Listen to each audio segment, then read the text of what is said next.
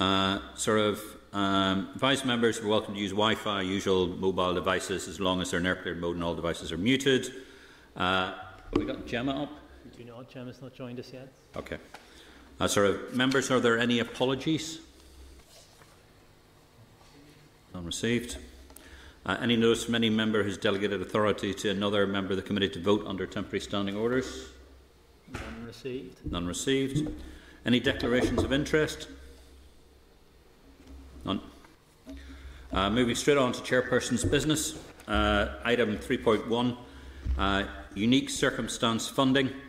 In AQW's reference is made to 40 million of unique circumstance money as part of the New Decade New Approach financial package. The department was initially to coordinate bids for submission to the NIO. However, it appears that the NIO then advised the TEO in a letter how the money was to be allocated, including 3 million for the centenary commemoration. I wonder if the committee would be content to write to the TEO and the Northern Ireland Office seeking an update on the unique circumstance money and how it is to be spent. Are we agreed? Agreed. Agreed. Uh, next one is ministerial standards. Uh, the main estimates makes reference to a relatively small spend of £5,000 under the authority of the Budget Act. Spend is described as being for a ministerial panel exercising functions of future commissioners of ministerial standards. This would appear to refer to a departmental announcement in March 2020 about the formation of an independent panel to investigate breaches to the ministerial code. It was understood, however, that the need that this had been superseded by the Functioning of Government Miscellaneous Provisions Northern Ireland Act 2021, which allows the Commissioner of Standards to investigate breaches of the Ministerial Code. Uh, just for a declaration of interest, I also sit in the Standards and Privileges Committee and raised this issue uh, with the Deputy Chair of the Standards and Privileges Committee as well. Uh, are we content to write to the Department in order to seek clarification on the spending? Agreed? Agreed. Mm -hmm. Move on to 3.3 Ministerial Directions. Uh, the Department has published a list of ministerial directions for all departments and dating back to 2007. The list includes those directions notified to the Controller and Auditor General and discussed at the PAC. However, it does not appear to be a complete list. It only includes two for the Department of Education and does not refer to the ministerial directions previously identified in AQWs in respect to GCSEs and A level exams in 2020.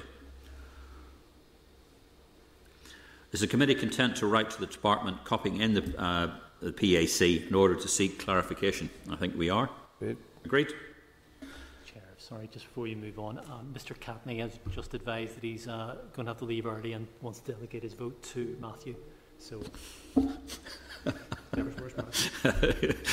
uh, Pat, you can delegate your vote to Matthew, but only if he's here. I'll stand in. Yeah, you can give it to me, Pat. Give it to me. Are you telling me he hasn't arrived yet? No. He never arrives in time. It's all his Star Wars references, that's what it is. He's a much, he's a much in demand for radio and TV at the moment. Must be an election in, in the offing, Pat. Okay, move on to item number four. Draft minutes of proceeding for the 19th of May 2021. Draft minutes of the meeting are the 19th of May, page 7. Are members content the draft minutes on the 19th of May are an accurate record of proceedings? If we are agreed, say aye. Aye. Aye. There are no matters, uh, matters arising. There are no matters arising. Uh, next up is the Department for Finance, Financial Reporting uh, Departments and Public Bodies Bill NI. We'll now receive oral evidence from department officials on the forthcoming Financial Reporting Departments and Public Bodies Bill NI. Uh, Stephen, can we bring on Joanne and Jeff onto StarLeaf, please? Hi, Joanne. Hi, Steve. Hi, Jeff. Can you Hi, hear us okay? Hello. Excellent. Uh, just say that this uh, session has been recorded by Hansard. Uh, our brief, clerk's briefing notice is page 16. A copy of the uh, bill is at page 20. Previous departmental briefings on the financial reporting processes and the development of the MOU and the SSE dry run processes are on page 32. And relevant extracts from the 2012 Committee for Finance and Personnel reports on the review of budget processes at page 131. Uh, Joanne, Jeff, who's, who's speaking? I'm up, Chair. Okay, Jeff, over to you, please. Uh, thank you for the opportunity to update the committee on this legislation and its context in the wider review of financial process. In December 2016, one of the last acts of the then executive was to agree the commencement of the review of financial process to simplify financial reporting to better align budgets, estimates and resource accounts. There are a number of different systems which have an impact on the control and presentation of government expenditure. This includes budgetary controls and supply estimates presented to the Assembly for approval and resource accounts prepared by departments at the end of each financial year. These different systems and the way in which they have historically been maintained mean that there is significant misalignment between the different bases on which financial information is presented to the Assembly and public. As the committee is very much aware, this makes it difficult to understand the links and the interrelationships between them. The bill, whilst short in length, deals with one aspect of the misalignment that exists by amending the Government Resources and Accounts Act Northern Ireland 2001 to allow the Department of Finance to issue directions on the way departments prepare supply estimates. This provides for departmental estimates and accounts to include the spending of non-departmental public bodies and other central government bodies for which the department has responsibility, thereby aligning with the budgetary treatment. The bill also provides for consultation with Treasury to prevent the designation of a body funded solely from a consolidated fund other than the Consolidated Fund of Northern Ireland. This is in line with current practice for each Westminster estimate process. Treasury consult with the Executive and other devolved administrations on each of their designa- designation orders. The bill itself is short with four clauses. Clause 1 contains the key changes that are required to the Government Resources and Accounts Act Northern Ireland 2001 in order to better align the estimates and accounts to budgets. I'm happy to go through the clauses should the committee want to explore that level of detail at this stage. Okay, thanks, uh, Jeff. Look, I've got quite a few questions about this. Is obviously the, the first question is, um, obviously we're setting up an independent fiscal council. Uh, one of the things that remit to the independent fiscal council is to be able to closely monitor sort of government expenditure. Has there been any dialogue with um, the, the independent fiscal council yet about sort of reporting processes and the information flows that we want to see so we can have effective, uh, effective management? Um, sir, certainly, Chair, we have been looking at um, a memorandum of understanding with the, the Fiscal Council, and um, uh, we're, we are in the process of finalising that the, the way that information is processed and passed to the Fiscal Council. So that is that is underway. I don't know if Joanne has anything else to say on that. No, Chair. I mean, Jeff, it, it's, it's early days yet, and we have been engaging with the Fiscal Council, but those processes are still to be tied down but it will be open and transparent and we will provide the information that the Fiscal Council requests. Yeah. Uh, the next question is about arm's length bodies. Who's going to be included in this process? The, the intention, Chair, would be that most arm's length bodies within um, the departmental boundary would be included in this process. There will be some that um, are excluded from the process, uh, the likes of North Ireland Water will be excluded just because of it will remain what they will call a misalignment. But the intention would be that the, the majority of all arm's length bodies within the department boundaries will be included. And that will include all the NDPs? NDPBs, yes. Okay. And what about sort of obviously one of the things we need to do is because one of the problems we have as sort of committees uh, is the granularity. We're not really able to delve into sort of significant detail and some of the issues to do that as well. So, sort of things like vol- the voluntary grammar school sector or things like that, are, are, they going to be included or excluded from this process, or are they sitting outside? So, one, one of the, the concerns that was raised at the last committee session on the review of financial process was that question of transparency. And I think members were concerned that should the revised estimates follow the level of detail that had been in previous budgets, the process would actually reduce transparency. We are very much aware of that concern, and whilst it's not specifically related to the workings of this bill. Uh, we do want to provide reassurance that the new estimate structure would provide at least the level of transparency and granularity that currently exists in the estimate format. We'll be working with departments on their budget and estimate structures for the 22-23 financial year. The UF will ensure that the level of detail that's currently afforded to the committee in the estimate process will, at a minimum, be retained. Okay. Um, can they can you explain what is currently voted for in respect to the budget bill? What percentage of expenditure is currently not covered by the budget bill? And is it sort of around about 25% or more? Or does the non voted expenditure include NDP spending plus capital? So, does the Assembly currently vote on capital? No, the um, the Assembly do not currently vote on capital. This is one of the changes that will um, occur with the review of financial process.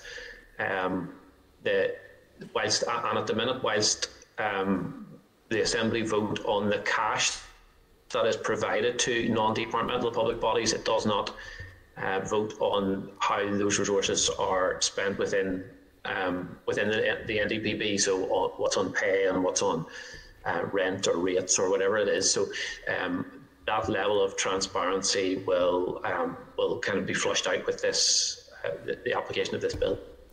So just for clarity, then, sort of uh, current, you know, are we currently voting on income and expenditures separately, or is this to be altered so that we'll be in future voting on the net um, sort of controls within the estimates? You, yeah, so um, the, we will be voting on the, the, the, net position, but there will be a, a record of the, the income. So uh, that level of detail will still be available to the committee. Yeah. And just the final one, sort of, uh, Jeff. Um, you've been running some dry runs. How's that worked? And has everybody participated? Everybody has participated to some degree, Chair. Um, I think that's no, no, no. no we're the politicians. You give us that.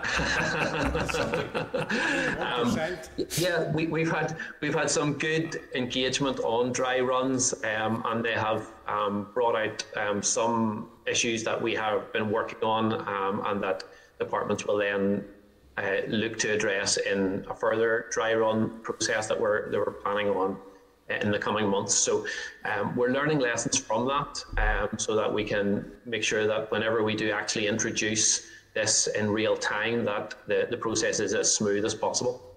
Yeah, so uh, the proportion of the departments, uh, wh- wh- how many have actually fully participated in arm- arm's length bodies to the degree that you think that we can successfully roll this out?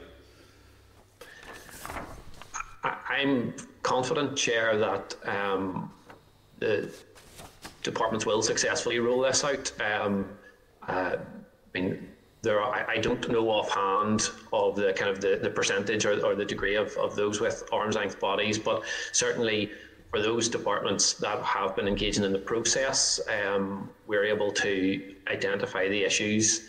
Um, and as I say, all departments have done that to some degree or other. Okay, thanks very much indeed. Thanks, Jim. Yeah, I want to ask a few questions, if I might, about the guidance manual, um, which is in our pack. At paragraph 2.1, which is page 79 of our pack, it's very clear under the heading of tautness and realism. It says supply estimates must not be misleading. The Assembly expects the estimates to be based upon taut and realistic spending plans. This means that the provision being sought in the estimates must reflect the Department's budget position as agreed by the Executive. Why then is it that within our main estimates, which appear at page 168 of our pack, there is considerable headroom built in for spend that has not yet been agreed by the Executive? If the guidance manual, require, manual requires tautness, why at this stage are we building in headroom, which is the very antithesis of tautness? If I can answer that one, Chair, just um, the estimates is not really Jeff's area. I mean, I think you're absolutely right, and we would prefer to avoid headroom, but unfortunately, we also have to be pragmatic about that. There are circumstances where we know departments will need access to money. Um, for example, at the end of the last financial year, where uh, allocations have not been made, but we knew that funding would need to be spent for the end of the, that financial year, it was important to allow that capacity. Similarly, in the main estimates, it's significantly less headroom than there would have been last financial year, but there is some built in, for example, for the victims' pensions, where we know that that funding will be provided it has not been yet, but we know that it will be. And TEO are obviously keen to make sure that they have that authority to do that. We're very transparent on the headroom that we do build in. We do notify the committee of that. In an ideal world, we'd obviously not, we would prefer not to have headroom. As I say, it's just the circumstances mean that if departments are to be able to spend the money they need to spend, we need to build that in, but we will absolutely be transparent about that. But there's not a lot of point in publishing guidance that requires tautness and saying that the provisions sought in estimates must reflect the department's budget position as agreed by the executive, when then the estimates just ignore that. What's the point in the guidance? I think I think the intention of the guidance is to make sure that departments are aware of the requirement that their estimate that they put forward to DOF actually reflects from the position agreed by the executive. We then, you're right, we do allow departments to identify very specific and uh, exceptional circumstances where they wish to move beyond that, and that then is separately notified. I mean, as I've said, in an ideal world, you would not need headroom, but there are always circumstances which emerge which mean that it's, it's, it is a, a solution that is required to ensure that spending can happen on those things which it needs to happen on. But the guidance is there to ensure that departments are aware that the default position must be the budget agreed by the Assembly, and anything else is exceptional and is not something that we would actually prefer to do. But does it not allow slackness and lazy accounting? No, that's that's certainly not the intention because departments have to make a very good case before we allow them to include headroom, and we do notify that headroom to the committee, which allows the committee to question us on why that headroom has been included. But you have already built in headroom in these estimates. Yes, I, I, as you will have noticed, I don't have the list in front of me. They're my other pack of papers, but they're only for very specific circumstances. It's, it's certainly not the norm and it's something we would like to avoid. But as I say, sometimes we have to be pragmatic and, and realise that the timing of the estimates and the time taken to both print the estimates and get the uh, it through the assembly means that if we were to include headroom, it would have an impact on the department's ability to deliver the things that it needs to deliver. Could I ask you a couple other? Well, can I ask just a quick question there? A question about headroom. Joanne, our committee's been told now for weeks that we're expecting monies to be coming from the Treasury or from the NIO or from whatever source that the Secretary of State is going to sign off on. And now we're moving into the second quarter, and departments are within their headroom, particularly things about victims' pensions and the rest of it. We're now, as I say, we're into the second quarter, and we still have no confirmation that that money is going to be signed off on.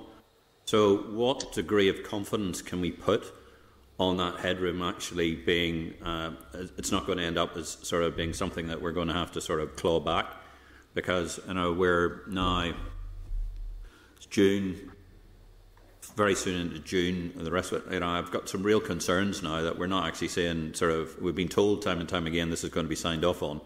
You're accounting for it in the estimates on this headroom, but we still haven't had any confirmation. All we've had is saying we, we think it may happen. So, what degree of confidence do we actually have that it will? Um, setting aside the, the victims' pensions, on the other, the NDNA and the confidence supply, we've certainly no reason to believe that that will not be confirmed.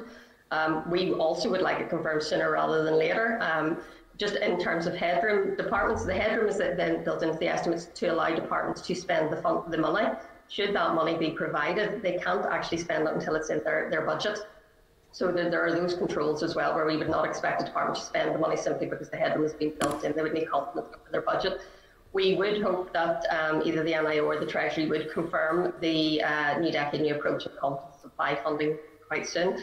Um, obviously, the victims' pensions is different because the executive has given a commitment to providing that funding. So while we're still in discussions with the Treasury and with the NIO on that, we will provide that money. So that is not in any doubt. Okay, thanks. Jim, sorry. sorry sure. A couple of other points that caught my eye in the guidance manual that I was puzzled about. A paragraph 210 of the guidance manual, which is page 81, uh, it talks about non voted spend could possibly be reduced. How could that be? Surely non voted spend is things like judicial salaries and all of that. In what circumstances would non voted spend be reduced? Looking to see if, if, Jeff can answer that. He might have more of the specifics, or I can talk uh, in the generalities.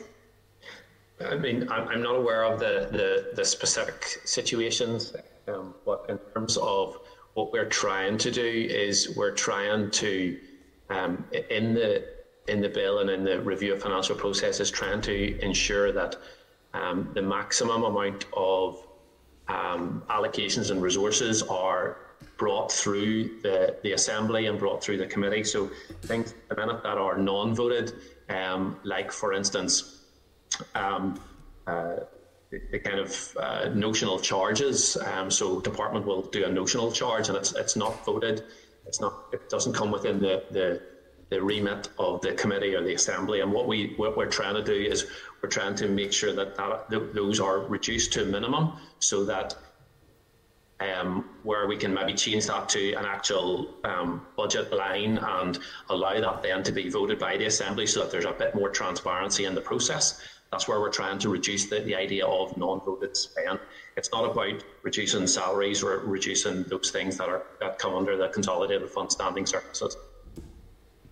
I see. Um, paragraph 111, and I'm coming back onto my hobby horse of the sole authority of the budget bill.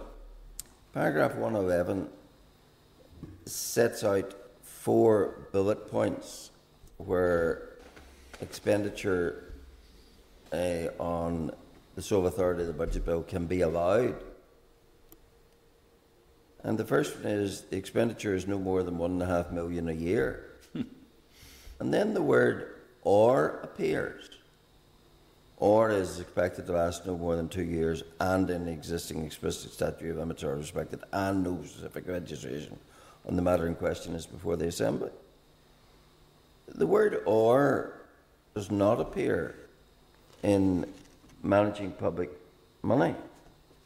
Why has it suddenly appeared here? Why are the two guidances not compatible? Again, if I can jump in there, um, I would need to check managing public money and talk to the estimates people just to, to check on that. But my understanding is that it is or is in the current estimates manual. So we would need to look at, look at that. If, if you're saying that managing public money is different, I need to actually look at that reference and check that. But I, uh, I my understanding is definitely that what is in the guidance that is issued now reflects what's in the current estimates manual. Well, I think if you look at paragraph 233 of managing public money, you'll find Unless I misread it, that or does not exist there.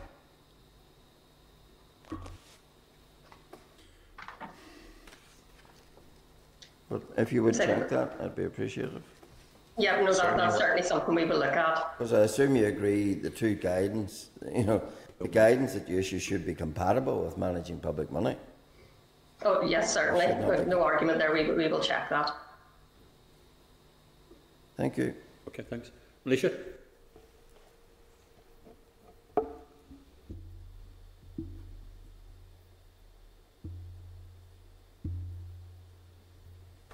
Maolíosa, go ahead.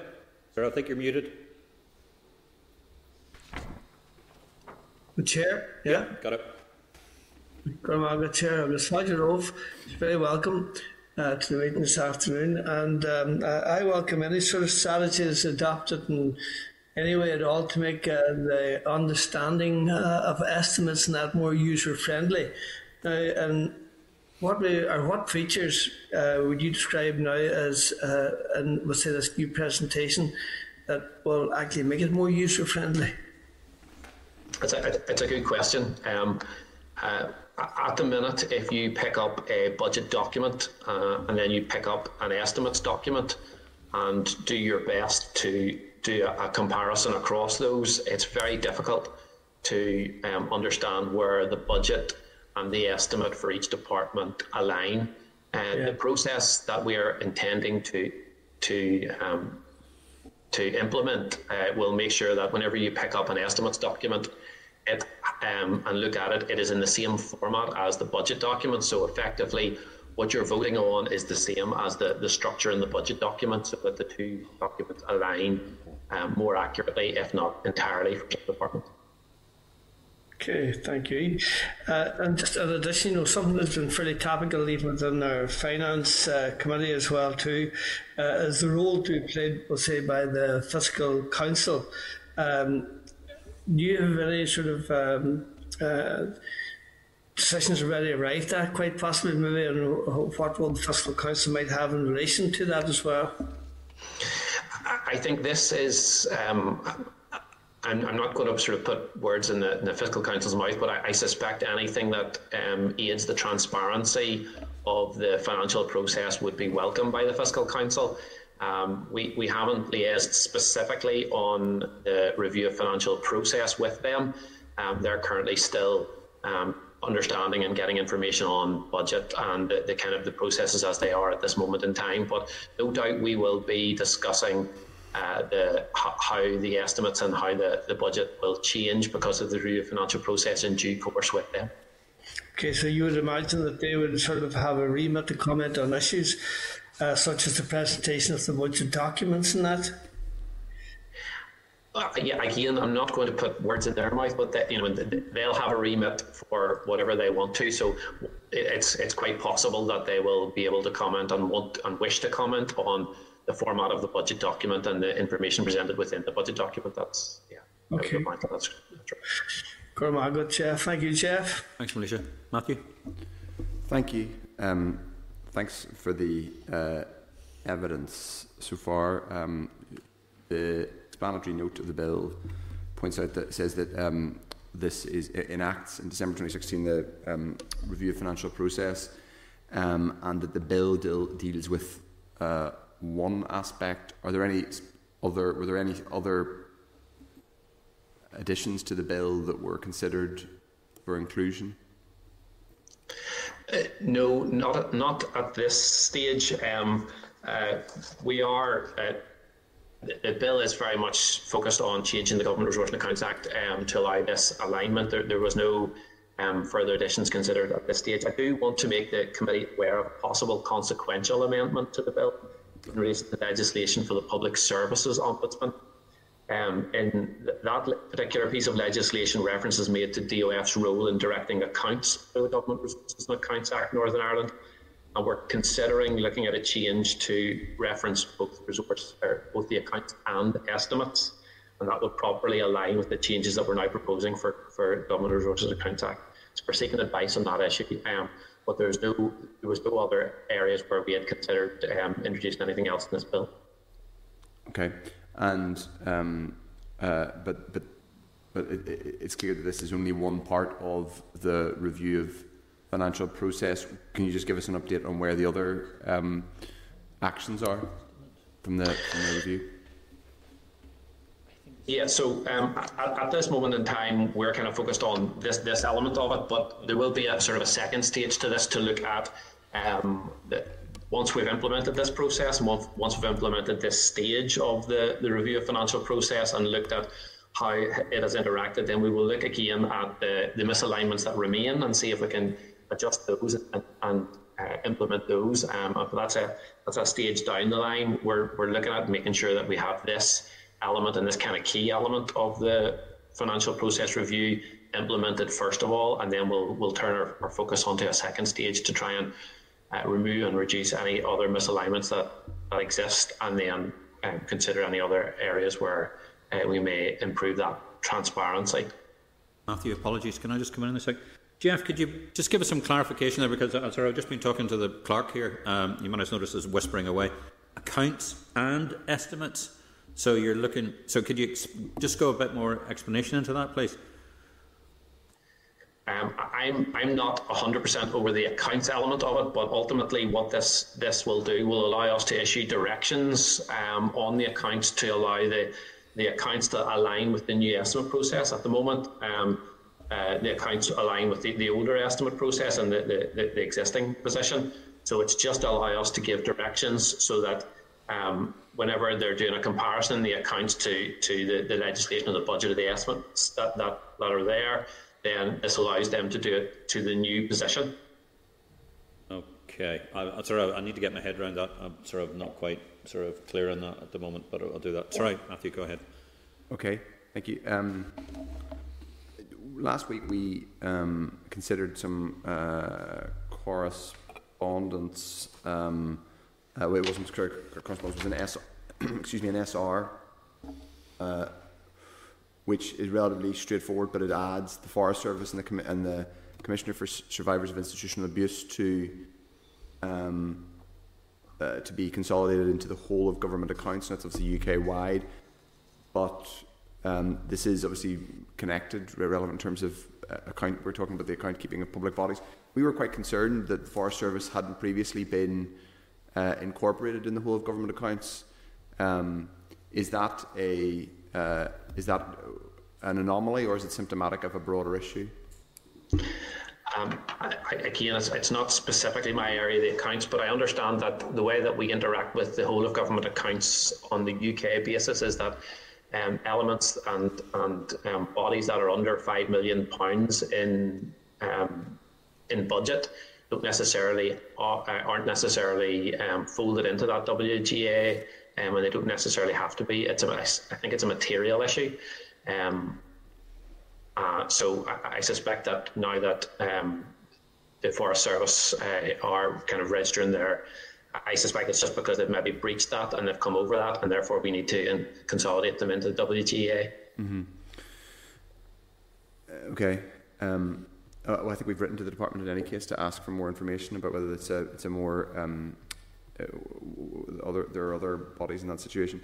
And uh, a final question that goes back to something Melissa asked is really about um, uh, simplicity and transparency. You know, we had another um, budget debate yesterday. I think you were sitting in the box, Jeff, patiently, probably suffering through that. So probably apologies for having to endure that. But I mean, it does reinforce what is a, a systemic challenge here, which is that there is um, a shockingly poor level of public and assembly understanding of the budget. Pro- our budget process is hieroglyphic, basically, and um, uh, extremely poorly understood by the assembly at large, let alone the public.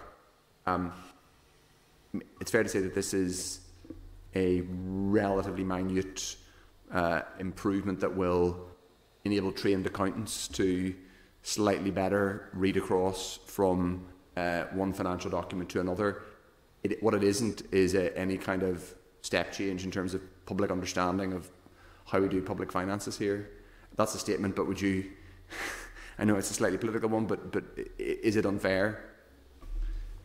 I mean, I, I think um, there would be a lot of people who would agree with that position. Um, we, we this is this is not the this is not a panacea for understanding public expenditure, um, but it is a step in the right direction um, to allow um, better scrutiny and transparency by aligning the budget and the estimate process more fully so that the, the read across from one to the other is much easier. Um, there, there will be, there will always be um, difficulty in understanding public expenditure um, from from the public's point of view. Um, it's, it's it's hard to uh, to get into it. You know, we, we talk about an 18 month learning curve for people who come into our area and are working in our area.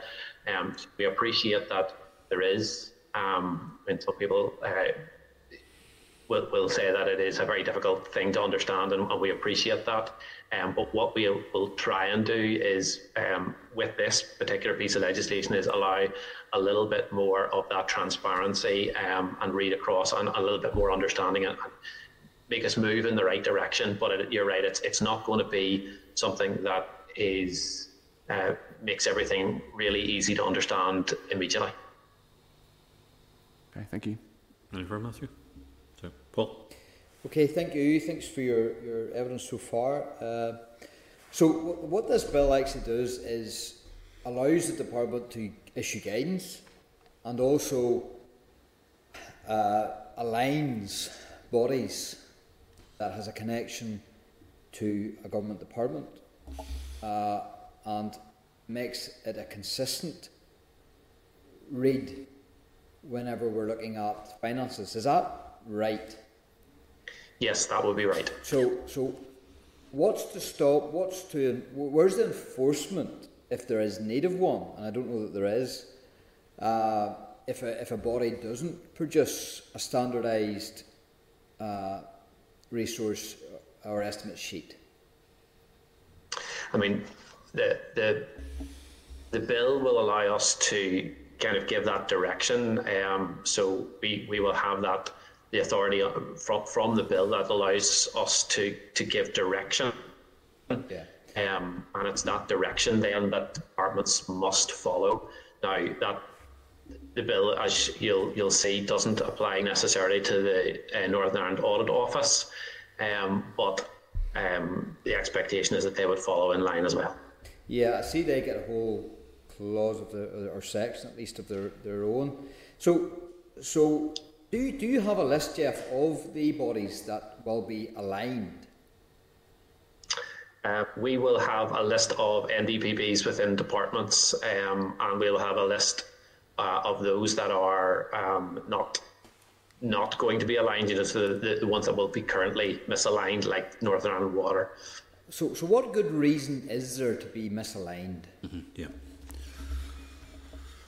Yeah, it, it, it's a good question. Um, it, so it, it, will depend um, partially on the way that some of their accounts are done. So um, Northern Ireland Water accounts are done on a different basis from the, the rest of government. Um, and I, I'm not sure of the, the historic reasons behind that. Um, and I think it's possibly something to do along, along the lines of um, the way that they were um, a GOCO or, or are a GOCO. Um, um, so I think there's there's an issue around how their accounts are structured um, and, and the alignment of their accounts to whatever particular accounts um, directions that they are they're under. Is it anything? Um, if I can, sorry, if I can jump in there. Ahead. Sorry, yeah, I can explain the, the Northern Ireland water. Um, I, I, think I think the first thing Jeff Jeff would be saying is it should be the exception that a body shouldn't be uh, aligned rather than the rule. For Northern Ireland Water, it is historic. Northern Ireland Water was created as a government-owned company, which had specific treatments in uh, sort of in, in budgets, estimates, and accounts. Um, because water charging wasn't introduced as planned at that time, the uh, Office for National Statistics said the level of income being brought in by Northern Ireland Water wasn't sufficient for it to be treated as a government-owned company, which should be treated as a public corporation, and therefore, in terms of budgets, it's treated as a non-departmental public body. But in mm-hmm. terms of legislation, it's set up as a government-owned company, and it has to prepare its accounts in that way. So it's because of that mismatch between the way it is designated for budgets by ONS and the way it is actually legally established means that we can't bring it inside the estimates and accounts boundary because it would not uh, produce, as Jeff says, it wouldn't produce its accounts on that basis, so that's simply not possible. Um, there are probably a few others where there are very specific circumstances for that, and Jeff might might have been going on to say a bit more, so I'll hand back to Jeff on that. But it should very much, I think, be the exception rather than the rule that the body is misaligned. But we just given Northern Water 30 million additional, so I'm, yeah, I'm, I'm sort of... Why, why not use this? And again, we're told that anything's possible with legislation. Most yeah. things are possible with legislation. Why not use this opportunity to align every single body that gets government money we would that that would be wider than the piece of work we're doing. That would need the department involved to make decisions on on the way that those bodies are structured and governed. So it is something that should be looked at, but this isn't the, the way to do it. I mean, this this is already a huge piece of work for departments just simply coping with aligning those bodies, which they are able to align. Um, and there should be very few. I mean, Jeff as I said he should, I don't have the list in front of me, but there should be there are a few bodies which will be misaligned, but it shouldn't be too many of them. So, so why explain again why the audit office isn't included? Because they're the audit office. So surely we should be able to audit the audit office. Surely.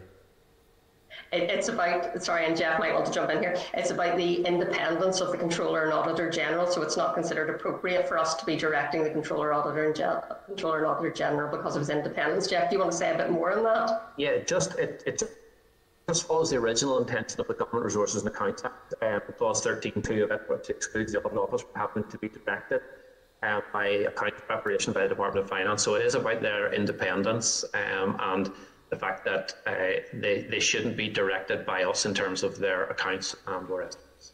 Would that be the same then for officers like the Ombudsman and the Utility Regulator then? So that's that's exactly what we're looking into in that potential consequential amendment. Um, so that it, we're looking into how those align and whether we need to um, adjust that uh, the legislation relating to them so that we can um, provide that estimates and, and, accounts direction to them. And final questions, uh, Chair. How will this affect a department like education, where you drop down money to uh, education boards, which then drops down money to schools itself?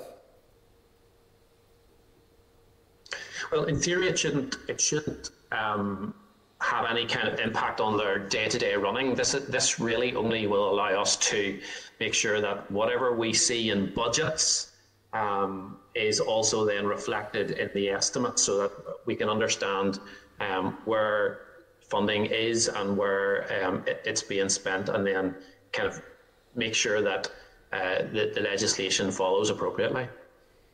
Okay, you say, last question, Chair, you say um, that there'll be no significant additional expenditure uh, if this bill was to come into place, but uh, we are talking about a change of, of operation here for these bodies, I take it.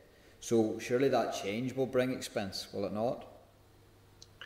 Um, no, we're not. We're not talking about a change of operation on the ground. Effectively, um, all we're doing is we're saying that for the purposes of um, estimates uh, um, that uh, uh, and accounts that the, the bodies will be treated inside the departmental boundary where then they aren't necessarily inside the departmental boundary at this moment in time. So there shouldn't be any additional uh, cost associated with it. Um, so, so there won't but it's just more uh, allowing us to direct how we um, issue guidance on the uh, and issue direction on the estimates process. So, so there won't be additional training for new guidance that you guys are going to sprinkle down.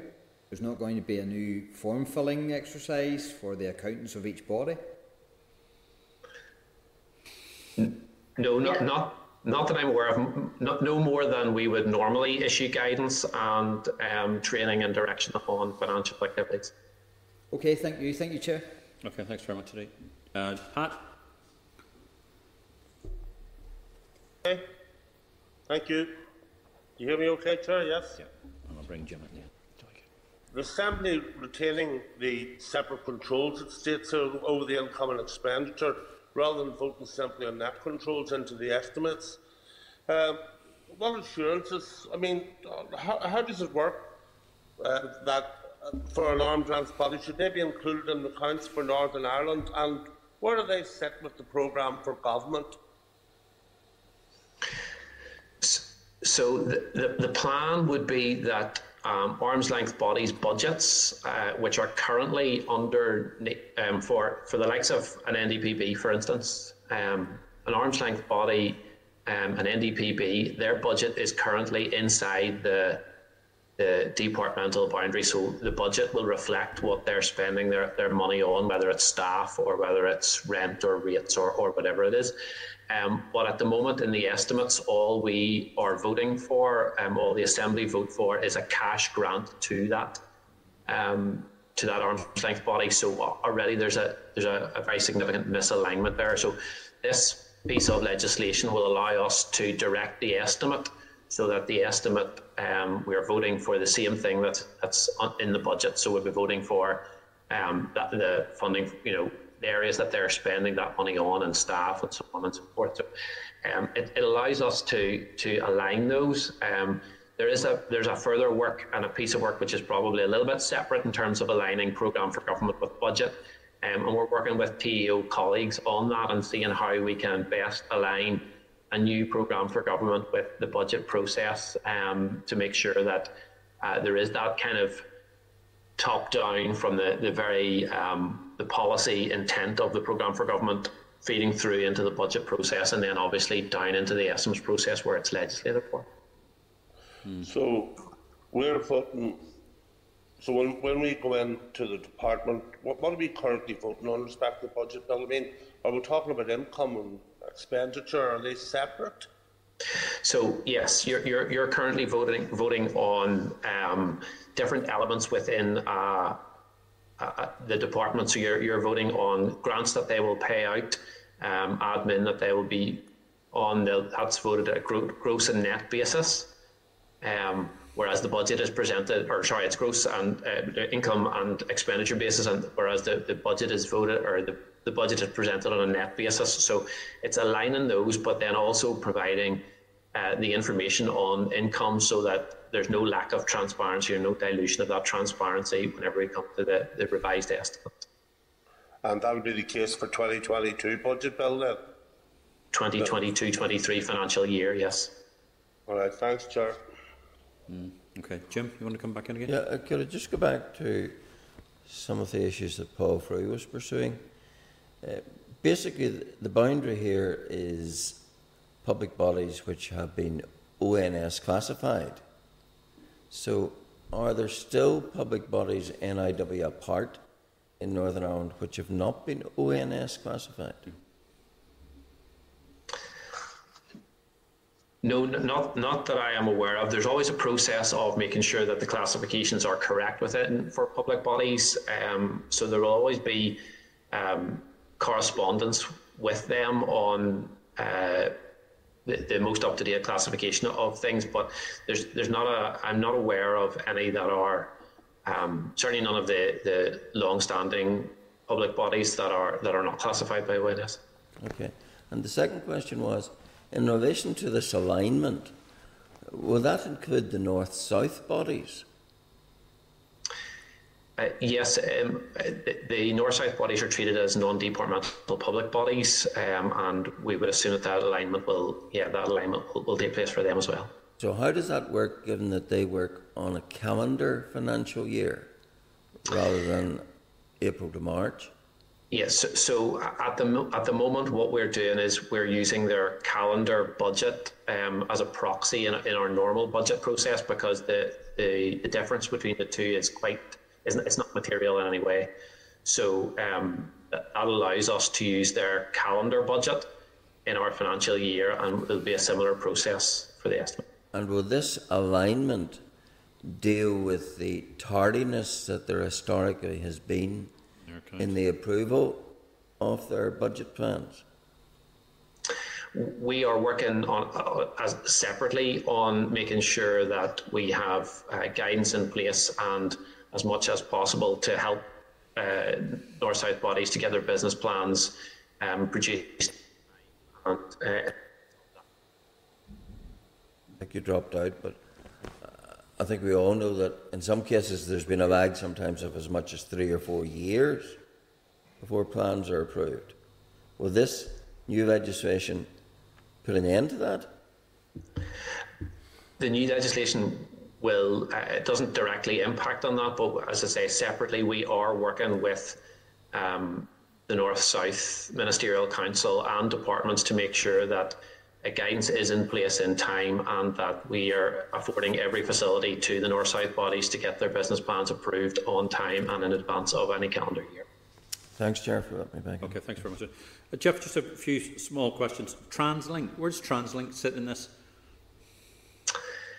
Uh, I don't know offhand, um, Chair. I'm not sure offhand.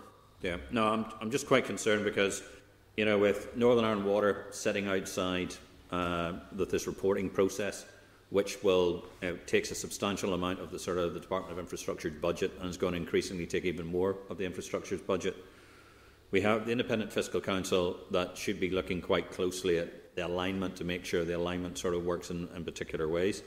I mean, sort of, if you took out uh, Northern Ireland Water, you take out uh, potentially, and I'm not sure about TransLink, you start taking out very large chunks of what we're having visibility of and again, you know, it's either, you know, to me, and I, you know, it's either reporting on all government expenditure and all government bodies, regardless of what structure they are, because that's the only way we're actually going to be able to make sure that we've got full visibility of the sort of the money coming in and coming out.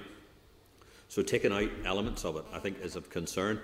So again, sort of one of the questions I, I must ask again is about the issue, and we've we've heard about uh, Northern Ireland Water.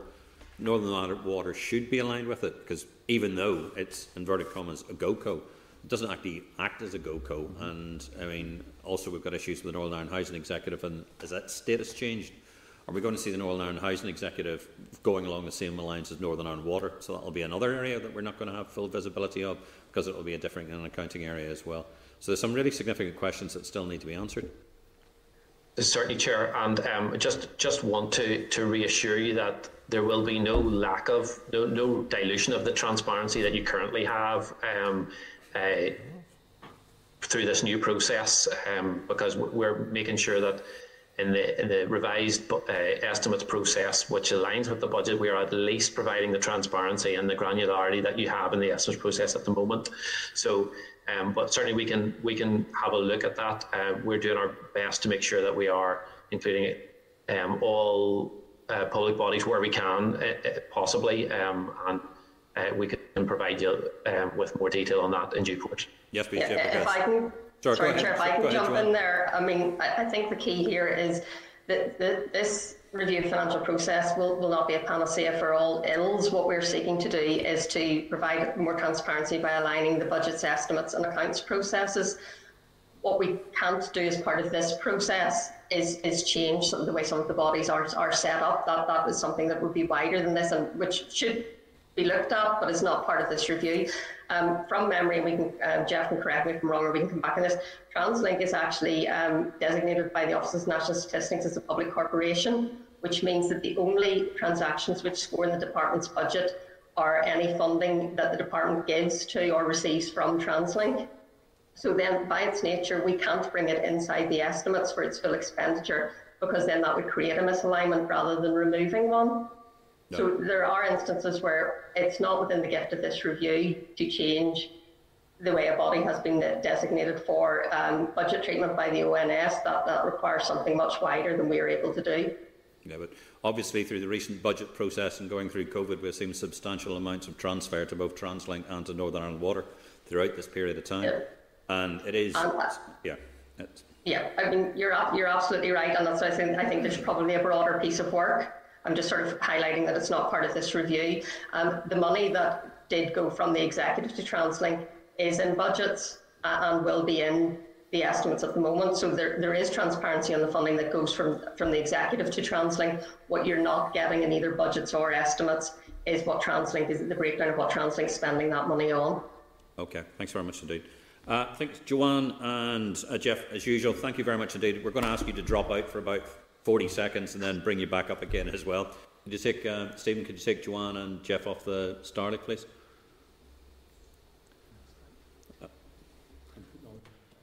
Uh, can we bring all, Stephen, can we bring all the members back in? There we go.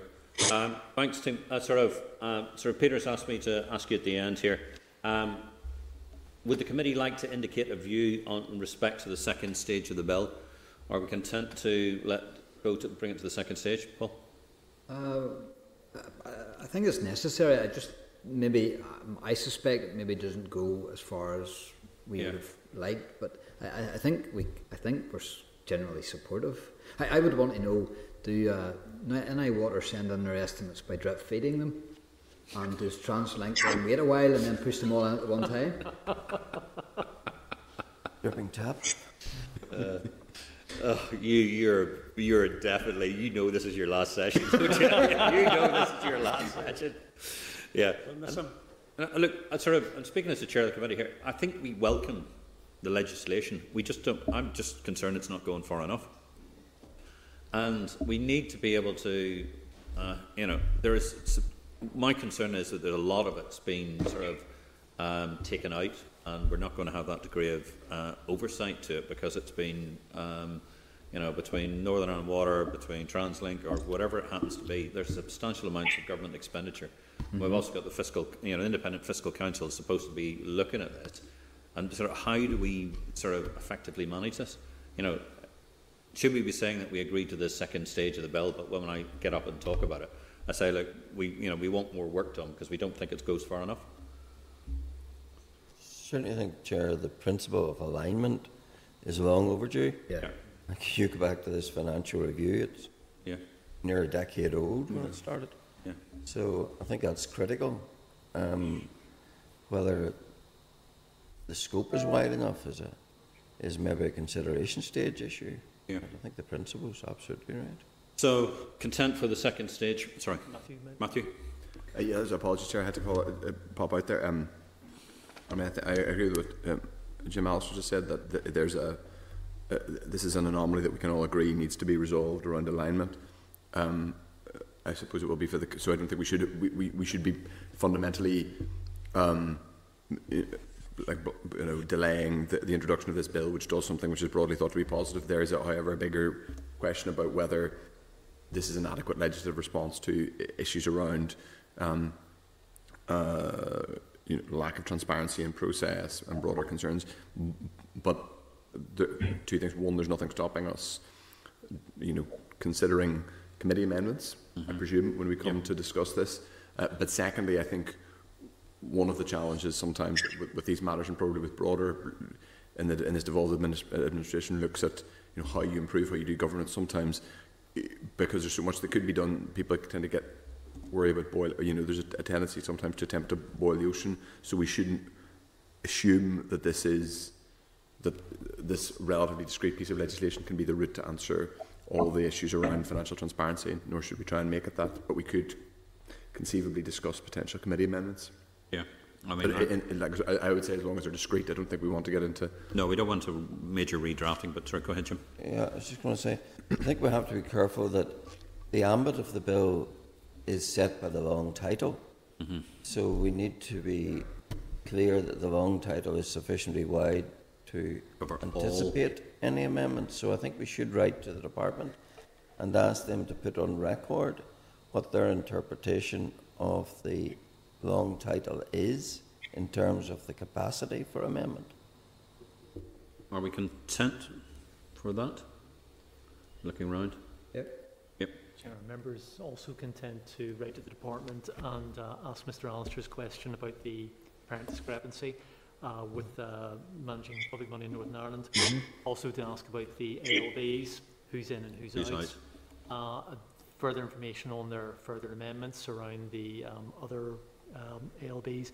And then, Chair, I usually ask for stuff around bills, uh, the Keeling schedule, delegated powers memorandum, and the EQIA screening document. It is only a small bill, so it'll be a very short Keeling schedule, but just uh, should be there for yeah, complete. to understand. So, so what, on top of that, we've asked for a list of all the bodies that's going to be affected. Can we ask for a list of all the bodies that's not going to be affected yeah. And, yeah. and good reasons why they are not they are still going to be misaligned? Are, are we content? Okay, thank you. Moving on to the next item of the agenda, which is the budget number two bill and main estimates. And can we bring Joanne, Stephen, can we bring Joanne, Barry, and Roisin back in, please? Or Roisin's new to this one. Hi, Roisin, how are you? Can you hear us? We can't hear you. I can hear you, yes. Yes, excellent. Thanks very much indeed, Roisin. And we've got, oh, who else have we got? Barry. We've got Barry. Hello. Joanne, you back up? Yes. Yes, sorry, forgot to click the camera on. sorry about that, Joanne. So, uh, just to remind everybody, the session has been recorded by Hansard. Uh, following items are relevant to the agenda. Clerk's briefing note on page 161. The departmental briefing of the main estimates and budget bill on page 167. Copy of the main estimates at page 202 copy of the budget number two bill at page 554, departmental correspondence on the main estimates at page 576, and in tabled items, members can find a copy of the in-year monitoring guidance. Uh, sorry, who's going to speak, Joanne? Barry's actually going to give the opening statement. Uh, okay, over to you, Barry. Okay, thank you. Thank you very much. Uh, thank you for the opportunity to brief the committee on the budget number two bill. Uh, as the committee will be aware, this budget bill is based on the main estimates for 2021-22.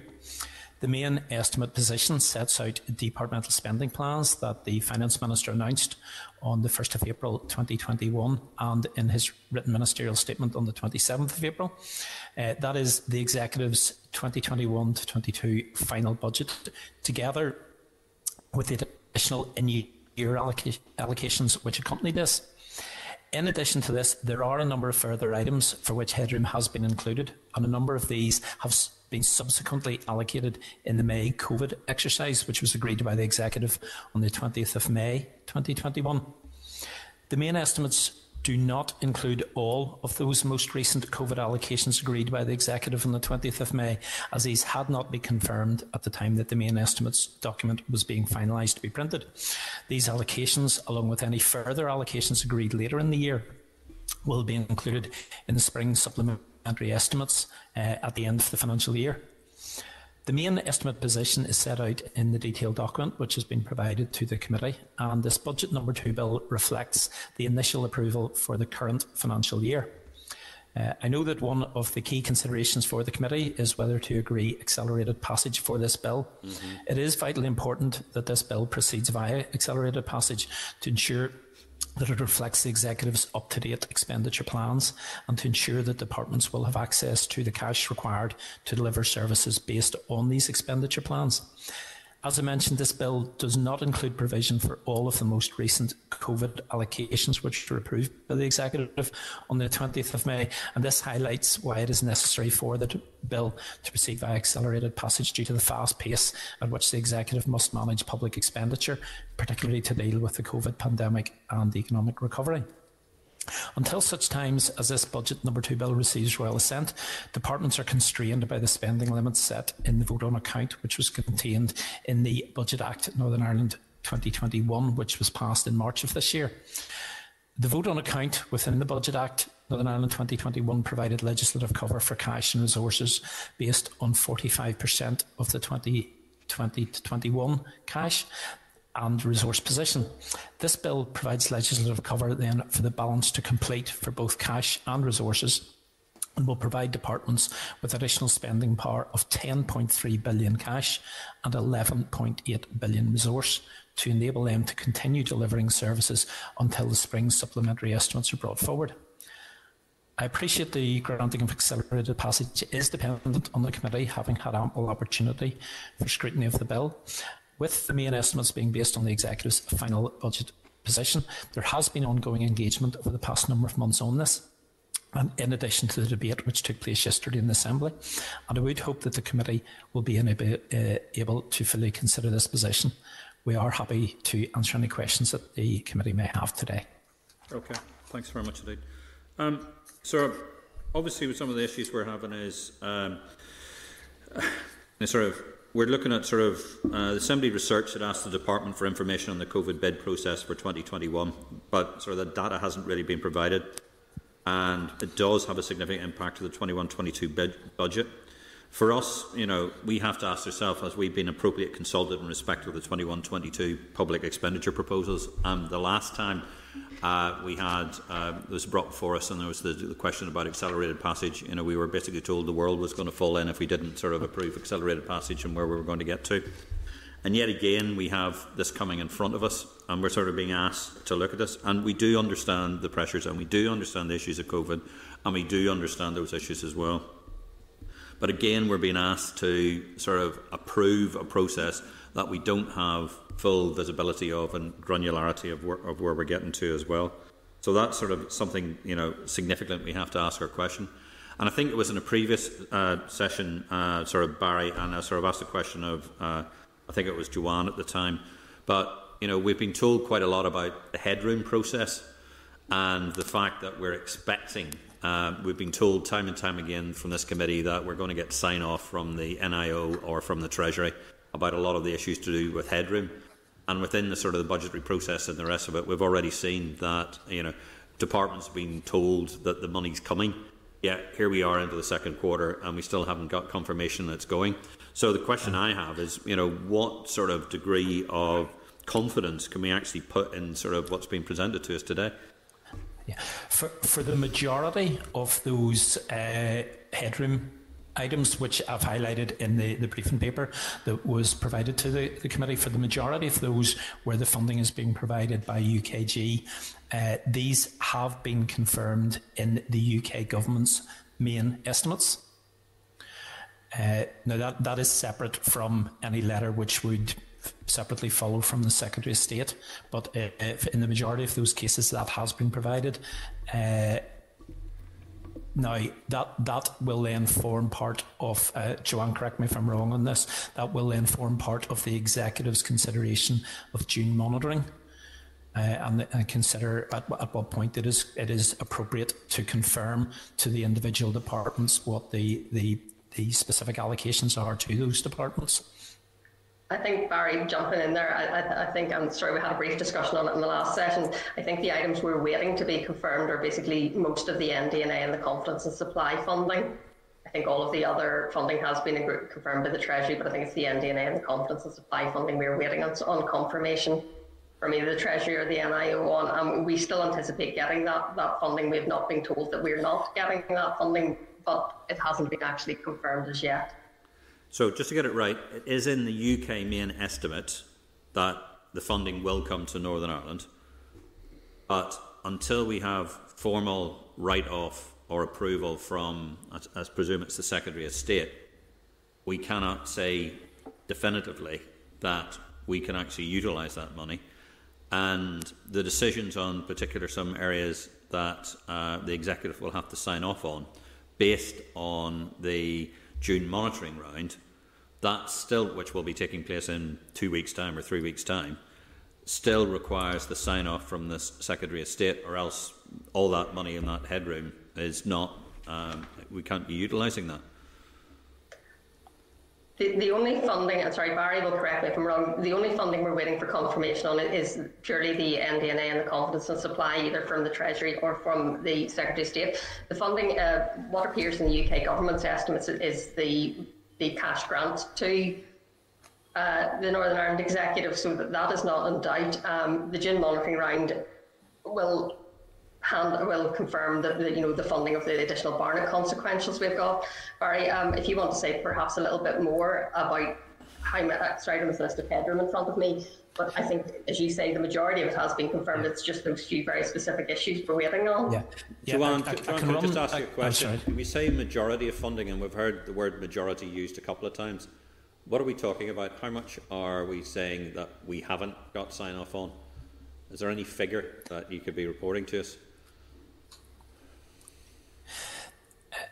There, there's one. Uh, apologies, uh, Joanne. There, there's one there that I'm aware, which was uh, the New Deal for Northern Ireland funding, which uh, I think I'm uh, correct in saying I think it's 12.3 million for the Department for Economy.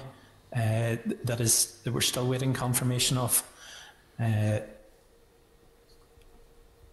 And I, believe the other elements for which we have included headroom, which just to run down through them, is uh, 16.5 million uh, for the Department uh, of Education, which is confidence and supply funding. Uh, uh that that has been confirmed by Treasury. Uh, the nine million of uh, new sorry New Deal Northern Ireland funding, which has been confirmed by Treasury, uh, and 5 million uh, a contribution from UKG towards the, the 9 million in total for tackling paramilitaries funding, which is provided to uh, headroom for the Department of Justice. That has been confirmed by Treasury. Uh, so uh, the of, of the of the list of headroom that was that uh, was set out in your in the briefing paper, my understanding is the the only one that we're still waiting on confirmation from Treasury is I think it was 12.3 million in total for the Department for Economy for Northern Ireland Protocol. Yeah, sorry, Chair, if I can jump in. That that was my mistake. Bar- Barry's right. I was slightly out of date with my information, so Barry's perfectly right. There, there's only that, that one issue which hasn't yet been confirmed by Treasury. Okay, so therefore the head, you know, we will go from headroom to actual uh, when we get to the June monitoring round. Then. Yes, that's, that's yes. right, we will, yes. So we're being asked to bring this bill through before the June monitoring, and the June monitoring will get rid of the headroom. Yes, it, it will do. Yes, it, it'll confirm the majority of that. Okay. Okay. Alicia? Can the department advise on the extent uh, to which departments uh, fulfilled their spending commitments by the end of 2020-21 and how much resource and capital were in fact carried over from 2021 to 2022 and how much was lost to Westminster? Okay, if I can answer that one. We're, we're still working through those figures. We're waiting for some final figures being confirmed, so we're, we're not in a, a, position to talk about the, the actual provisional outturn figures or uh, confirmed underspend figures yet but we are not anticipating any funding being lost to Westminster. And as part of the June monitoring round, we will confirm how much money will be carried forward into the next financial year. Okay. Thank you. Any other members? Yeah. Yeah, Jim? Um, in relation to the, um, not the administration, but the payment of victims' funding uh, for the pension, surely that would need to appear in the ambit of some department. I was just looking there at the ambits of the executive office and I don't see it. And I don't think it's in the justice one. So is it in any of the ambits? Uh, sorry, uh, could could I ask you uh, just the line just broke up and I missed the very first Sorry. part of what you said there. Sorry, I'm referring you to the- that for me. Sorry. I'm referring to the upcoming expenditure in paying the victims' pension, the Troubles victims' pension. Uh, we do know that there's, I think it's 6.7 in the budget for the administration of that, but there's no um, actual money for the payment of it. And I was asking, surely the, such provision needs to appear in the ambit of some department. It's certainly not in the executive office. Is it somewhere else? Yes. Is it? What page is it? Barry's just checking there. I would Yeah, I think I'm. I think I'm correct in saying, and I- apologies because I, I don't have all the details in front of me. I think the, the actual payments themselves would be administered through the compensation agency in the Department of Justice. So I think they would be included just under the the the uh, the role of the compensation agency itself. Jim, page 397. 297? 3, 3. 397. Just have a look. 397. Yeah.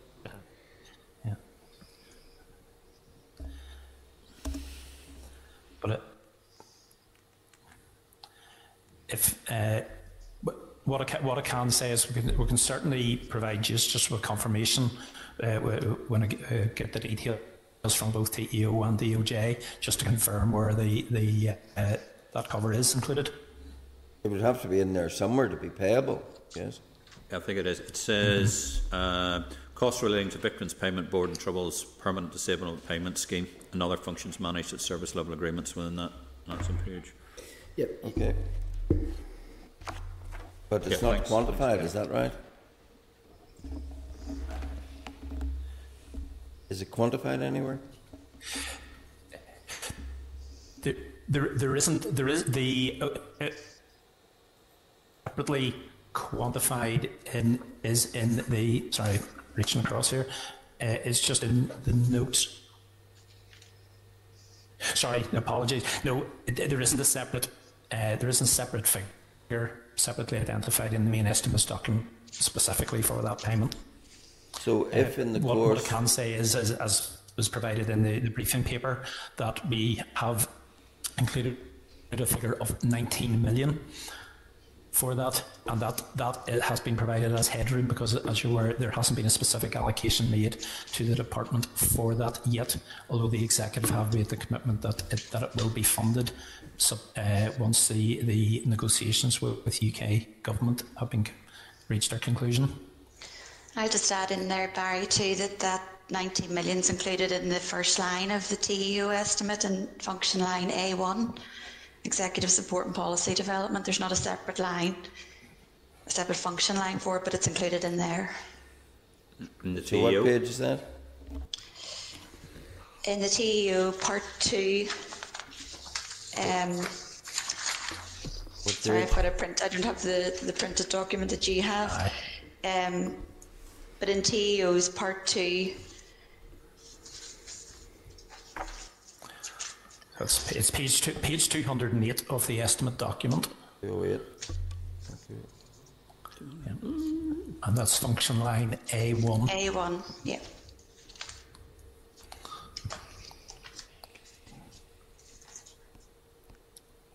So that seems to be page 433 of our pack, is that right? Yep. The executive support and policy development Yes, the 19 million's included in there. is well hidden.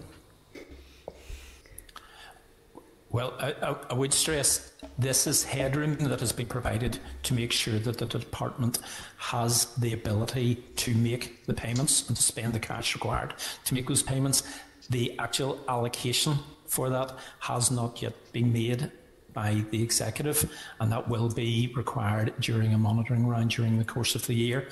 And that, as, as you're aware, is subject still to the negotiations between the executive and the UK government as to what the source of that funding will be.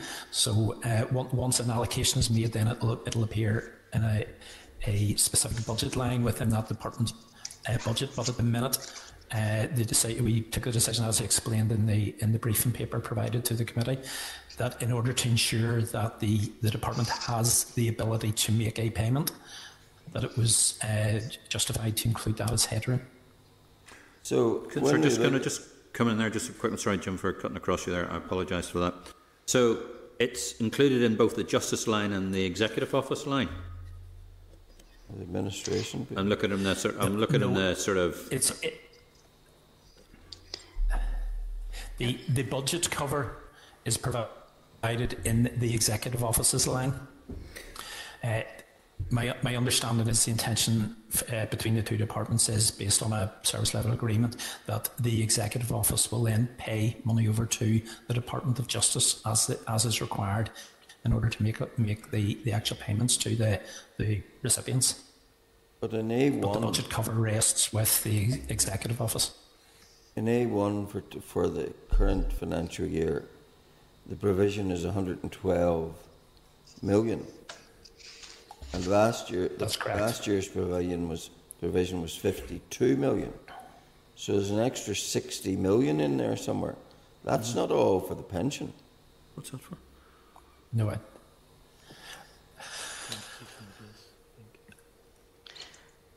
No, you're correct. That is, is not all for the pension. What's so uh, yes, there, there there will have been other there will have been other things uh, that the executive office have uh, received a budget for. And can you tell us what those are? Uh, I. I think we'll, we'll check and get back to you on that rather than giving you incorrect information. It could be for historical institutional abuse, but we will check and come back with that so as to make sure we're giving the right information.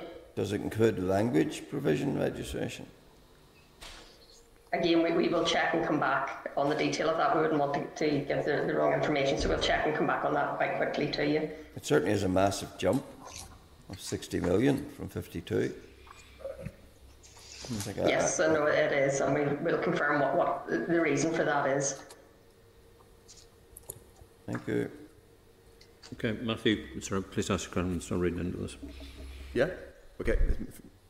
My, my turn, Chair. Thanks. Mm-hmm. Um, uh, thank you. Um, oh, uh, just on so the budget number two bill. Um, so I'm getting it right. It's uh, because obviously the budget document we've been we debated yesterday did not fully incorporate the document did not fully incorporate um, the allocations made in the 20th. Not only did it not incorporate the allocations made in the 20th of May, it didn't incorporate, I think, previous two tranches of allocations that were announced.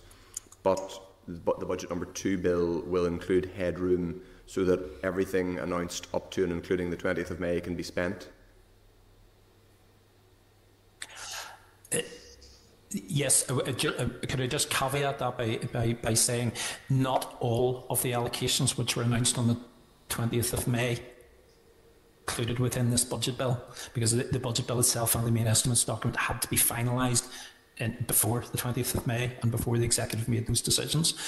We included some headroom for some items, which, for example, some of the business support grants, which which uh, were agreed, uh, because we knew it was important that departments had sufficient cover to be able to spend the cash uh, when that allocation was agreed, but they're not all of the allocations that were agreed on the 20th of May are included in this, and that was purely a timing issue that we, because of the timing that that, uh, the executive were meeting to agree that we couldn't have delayed finalising this bill and the the main estimates document.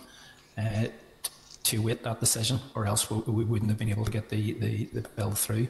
Okay, but you won't necessarily it won't necessarily need to be incorporated as extra lines in a in a budget number three bill, will it? Or will it? It'll simply be that there's headroom in there that the money can be spent, and it won't be.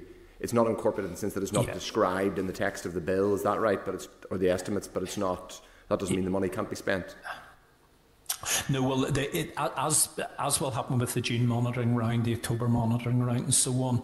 Any any additional allocations which haven't been incorporated in Yeah. this bill will then be picked up with the spring supplementary estimates next February, along with what will be the the budget uh, bill uh, 2022, and uh, and and that, that in turn will then proceed and uh, all being well, have well is sent before the end of this financial year. So that that will that should pick up any uh, any additional allocations that.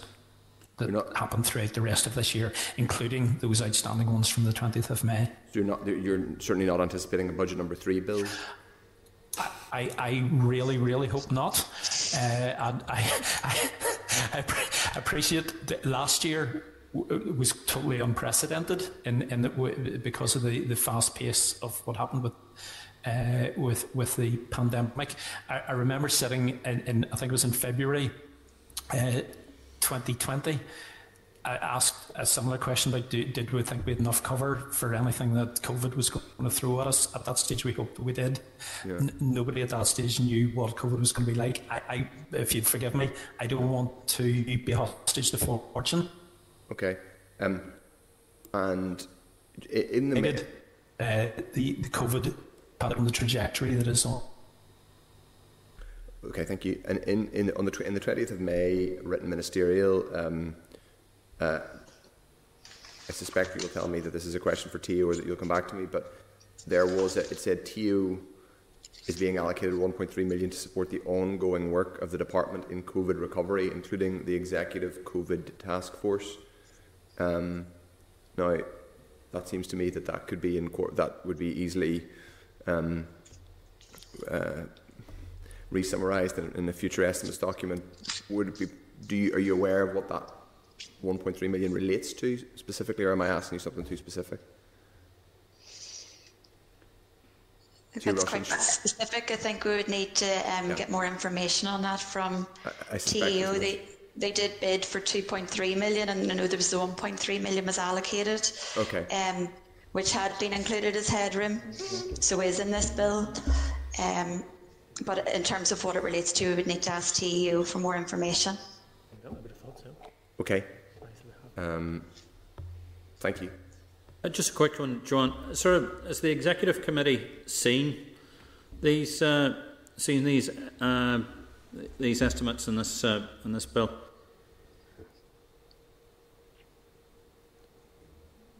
No, we, we, sorry, Roisin, you answer. Sorry, I was just going to say copies of the bill and the estimates have been provided to the executive in advance. No, the executive Well, committee. actually, Sorry, the TEO committee here. Sorry, oh, well, the department should have shared their their estimate with their committee um, prior to now. So the TEO committee should have seen their individual departments' estimate. Okay. Okay, dokes. Uh, any other questions? Okay, team. Uh, thank you. Thank you very much indeed. Thanks. Thanks. Thanks, Joanne. Thanks, Barry. Thanks, Roisin. Thank you very much indeed. Hear me uh, take them off. Um, Darley, please. Thank you.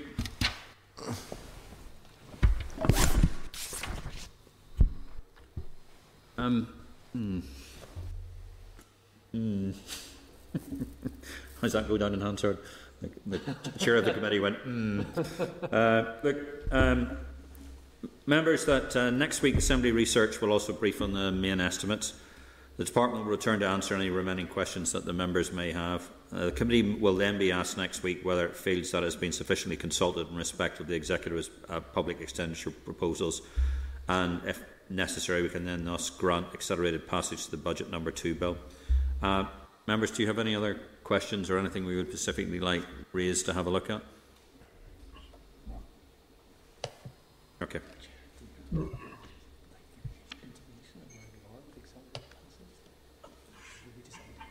No, obviously we'll, we'll decide that next week. Okay, thanks very much indeed. Uh, I think we need to, probably a bit more information. I need to conjugate all the rest. Uh, next item on the agenda, uh, team subordinate legislation SR 2021-127, the official statistics amendment order Northern Ireland 2021. The Department has made a statutory rule under powers conferred under Section 61B and 2 of the Westminster Statistics and Registration Service Act 2007. Relevant papers are at pages 587 to 633. The statutory rule will amend the Official Statistics Order Northern Ireland 2012 to include the Education Authority, Invest Northern Ireland and the Labour Relations Agency as producers of official statistics. The committee agreed that it was content of the related SL1 on the 21st of April 2021 the Department advises that the statutory rule does not deviate from the original SL1. The rule is subject to affirmative resolution, assembly procedure, and is expected to come into operation on the 1st of July 2021 after it is affirmed by the Assembly. If members are content, therefore, the Committee for Finance has considered the proposed statutory rule SR 2021-127, the Official Statistics Amendment Order in Northern Ireland 2021, and subject to the report of the Examiner of Statutory Rules, recommends that it be affirmed by the Assembly. Are we agreed? Agreed. Agreed. Moving on to correspondence. Looking at the correspondence index, members are asked to note the index of the 10 received items of correspondence at page 635. Uh, first item, House of Lords Subcommittee Northern Ireland Protocol. Members asked to note at page 638 correspondence from the House of Lords European Affairs Subcommittee on the Protocol on Northern Ireland, uh, chaired by Lord Jay. The committee noted at last week's meeting that the subcommittee has launched an introductory inquiry into the current state of play in the protocol, and members agreed that they are content for me to engage with the subcommittee as chairperson of the Committee for Finance. Are we content to note? Noted. Uh, next one, 9.3 NICS pensions uh, retirement provisions. Members are asked to note a departmental response on page 640 regarding the civil service pensions retirement provisions. The Department confirms that members of the Northern Ireland Civil Service and some other schemes can partially retire by at least 20% if agreed by line management, and I think that works out at one day a week, and claim their pension and receive pay subject to the abatement limit. limit. This will restrict partial retirees' total payment to mo- no more than that which was received at retirement. Some non NICS schemes, e.g., teachers and local government, have no abatement limits. The Department of Finance appears to indicate that around 2,000 people, mostly in Northern Ireland Civil Service, are benefiting from these arrangements, with a further 5,700 could benefit in the future. Bearing in mind the Northern Ireland Civil Service employs around about 23,000 people, so that's about 9% of the organisation is availing of this process. Our members are content to note, or would wish to make any comment? Oh, sorry. Jim, go ahead. Um, I don't know who, who found this out. Was it Paul or Jim? One of the two of you. Jim, this is an extraordinary mission. Um, talk about having your cake and eating it. Um, uh, what I'd like to know is, has anybody who ever applies this, are they ever turned down? It says it's, it's at the discretion of the department. But I suspect that this is an automatic entitlement, as are things like increments as well, which everyone seems to get. And outside of this small, very privileged group of people, this is an extraordinarily rare uh, benefit that nobody knew about. For instance, the, I'm the chairman of the Pension Assembly Trustees, and we would never allow an MLA to get away with this. You know, there's no. Not, Hardly of a stream, Jim. resign, resign. not that an MLA, of course, could partially retire, But for instance, we are not allowed. Some to, have. Even if you're 80 in our scheme, you're not allowed to take your pension and remain an MLA. Yeah. Yeah, and, and we have people in that have had people in that position. So I'd love to know where this has come from and how it can mm. be justified given the huge changes in pensions that have accrued as a result of, of the, the major review, which basically did away with final salary schemes and put everyone on a career average and had to cut the budget dramatically. But still, nesting away, there's potentially 5,000 people who can avail of this scheme. Well, no, that would be 7,000 if they availed of it as If well. all as the the 2,000 plus the 5,000, It is two plus five, is it? there's Yeah. still 5,000 out there. That It's almost six, actually. Yeah. So, so had uh, Mr. Allister not sort of we, we dug away and found this out, no one would have any of the wiser. And secondly, what is the cost to the public exchequer of this provision, this special provision for an elite bunch, a group of civil servants? Matthew, go ahead.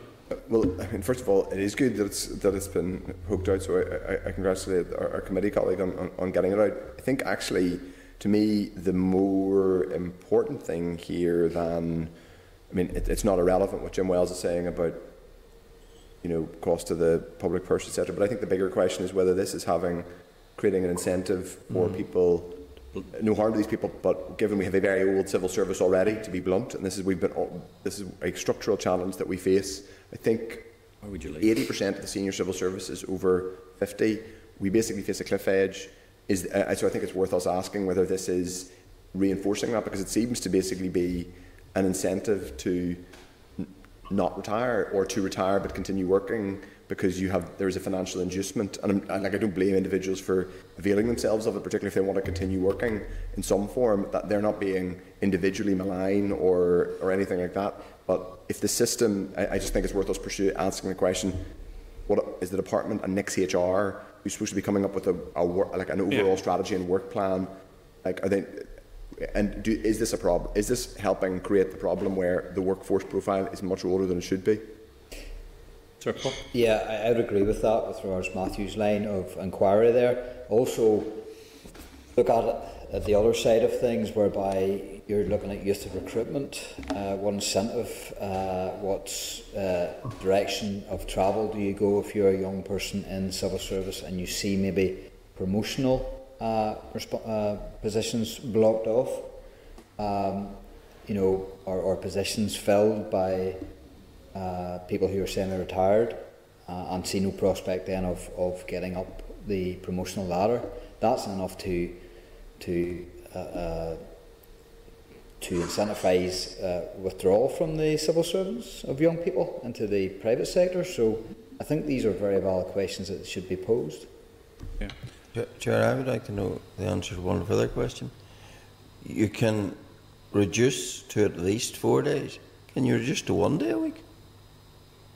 Subject to your line management agreement. Oh, well, it's subject, I understand it's subject to line management agreement. Mm-hmm. I think I would quite like to have NICS HR to come in and sort of explain this more yeah. in front of the committee. Yes. I mean, I think, if I may, Chair, just the, one of the points about if this is a management decision, then what you're doing is effectively devolving. There will be individual people in middle ranking and junior managerial positions who are then faced with a situation where they may have a business need in their area to continue having that experienced person working and this allows them, and they've got a willing person in their 60s who's totally happy to keep to technically retire but continue working more than nearly full time.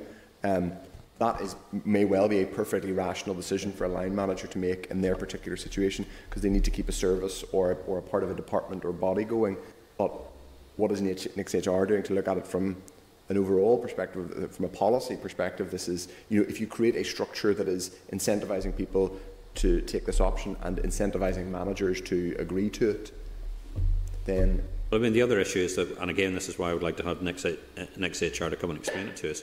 What is the sort of uh, grade level that this is taking place on? Mm-hmm. Yeah. You know, if we're looking at um, sort of around nine percent, and it's mostly at the senior grades doing this mm-hmm. position, I mean, it's you know, you, you start seeing a sort of a pattern here. It nearly becomes a, you know, a, another sorry, I hate to use the word perk, but it nearly seems to be a sort of, sort of continuation of sort of terms and conditions of the of the job. And if it's if it's granted at um, potentially at uh, sort of that level, you know, it's it's become custom and practice. Yeah. And how then are the missing days being covered? Yeah. Uh, are they using agency, or how are they? Are there temporary promotions, or how's yeah. that working? Yeah, and just add to that then too. If it is if it is about a retention of expertise, in a given field or department, then how is that utilised by that department? Uh, Maolíosa? Uh, yeah. Through the chair, first and foremost, I probably should chair noticed here, being a retired lecturer myself, but it was something I was always very much opposed to. Uh, the very notion that people could retire and post and then come back maybe to the same institution and continue working. Uh, and I do think that this question has to be answered there, even though there are exceptional circumstances at times that whereby uh, either the person has reached uh, the age of retirement or whatever, you know, but that when they may be unable to recruit to a particular post, but other than that, you know, for it to become uh, the, the common practice in which it was uh, actually the case in too many institutions to date. Uh, as I say, I was always totally opposed to it. Look, I think we've got a consensus around the committee that we would like to get NICS HR to come in and explain this to us. I think if we're agreed.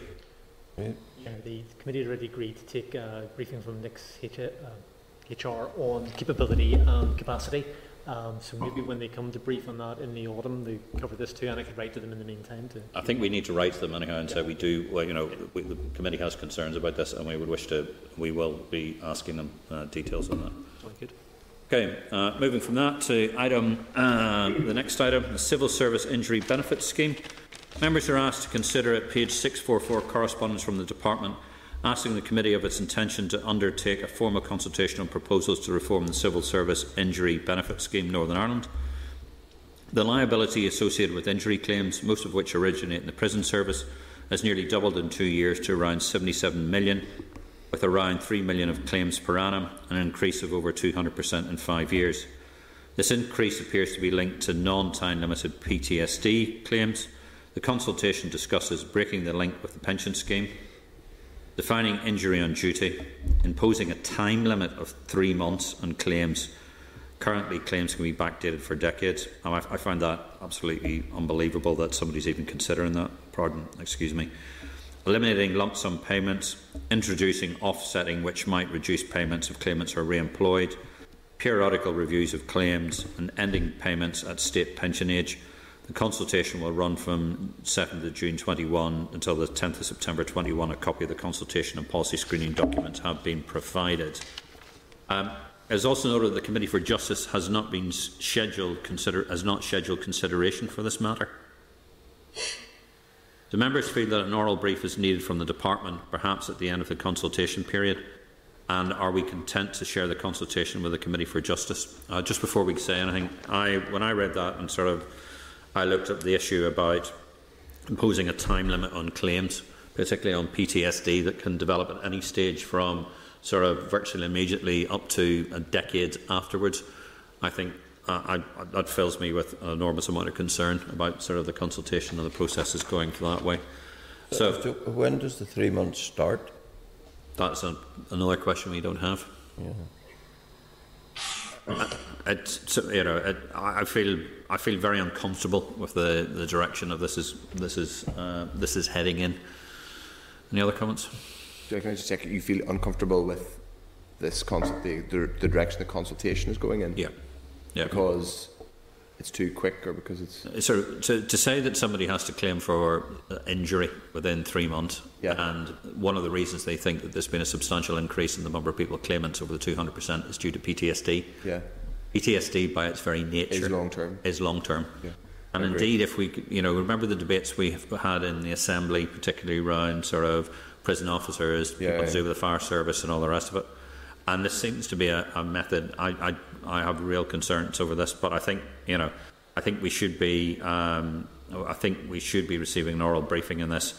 I think the end of the consultation period is probably appropriate. I think I'll probably, I'll probably. Uh, add to the consultation process separately, but not as the chair? And are we content to share the consultation with the Committee for Justice? Maybe we should be writing to the Committee for Justice now and say this is happening, and they should be taking an interest in it. Yep. Yeah, person to be clear, I, I don't think they're disinterested. They no. just don't, they aren't aware. This yeah. hasn't been sent. I asked the clerk, and she hadn't seen it. So yeah. I think it's I think it's improved. She indicated they, they, she thought they would be very interested. Yeah, I think uh, sort of in that sort of if we if I have your consent, we'll uh, contact the Committee for Justice and say this is ongoing. Okay. Okay. Are we content? Great. Great. Yep.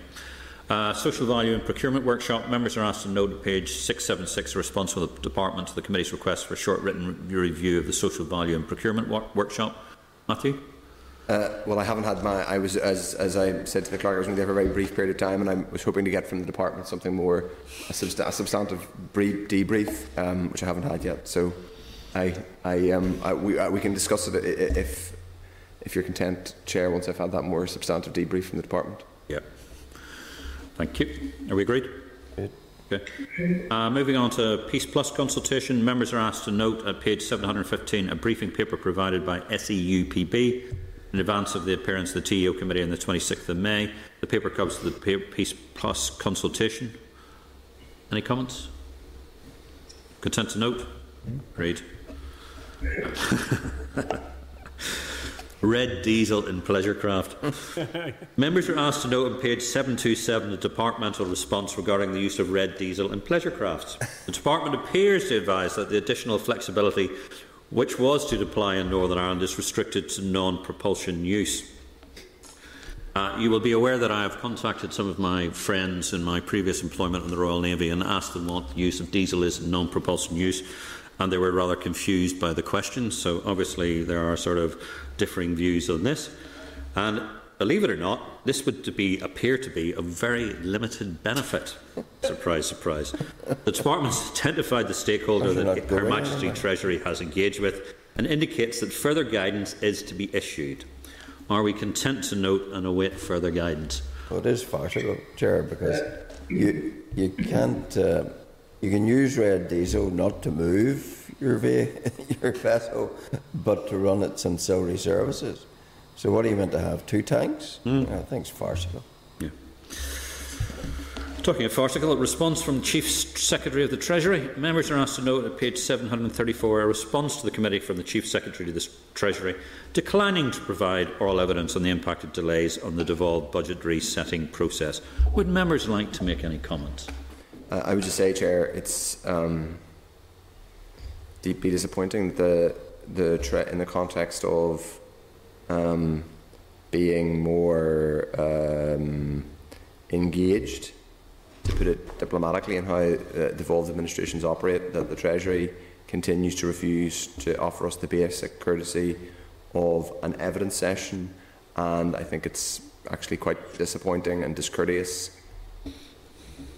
Give me perhaps, another. perhaps me the Department of Finance's uh, erstwhile permanent secretary, who is, uh, is, would, is in a position to fight our cause. But anyway. Can you get me another D because I feel a letter coming on? We've got dis- disappointed and discourteous. I, I, personally think it's completely reasonable. I would, if you, if you're, I mean, I'll have, I just, I mean, I, I think like it, it, it's genuinely a, a, a, reasonable request for us to have or to have. We've now been sitting for uh, like since the institution restarted for nearly 18 months, and we've got through a lot of business uh, some controversy, legislation, and uh, at the centre of all that's been the Treasury, and their refusal to simply give us oral evidence about related matters is, I think, just not good. I think we should be writing to them to make that clear. Sorry, Maolíosa. Philip, do you want to come in?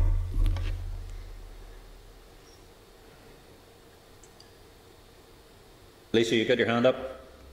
No, I haven't got my hand up. I had up the last time it wasn't taken. All right, okay. My apologies, Maolíosa. Okay.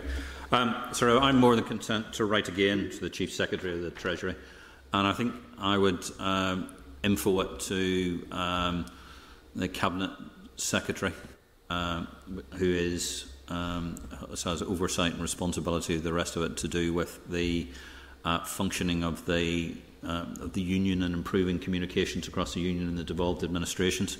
I think it, second the second permanent secretary. Yeah, second, yeah, I can't remember. Yeah. Right. Mm-hmm. And sort of to info copy that. And I think if we can craft a suitable letter that uses the words disappointed, discourteous, dismayed, and dejected. Dismayed, dismayed. I think I will be more than content to uh, sign off on that letter, and I think our committee would be as well. If we can get the to the, the square of or to the to the I want to say the cube root to the power of four. We might try the power of five next.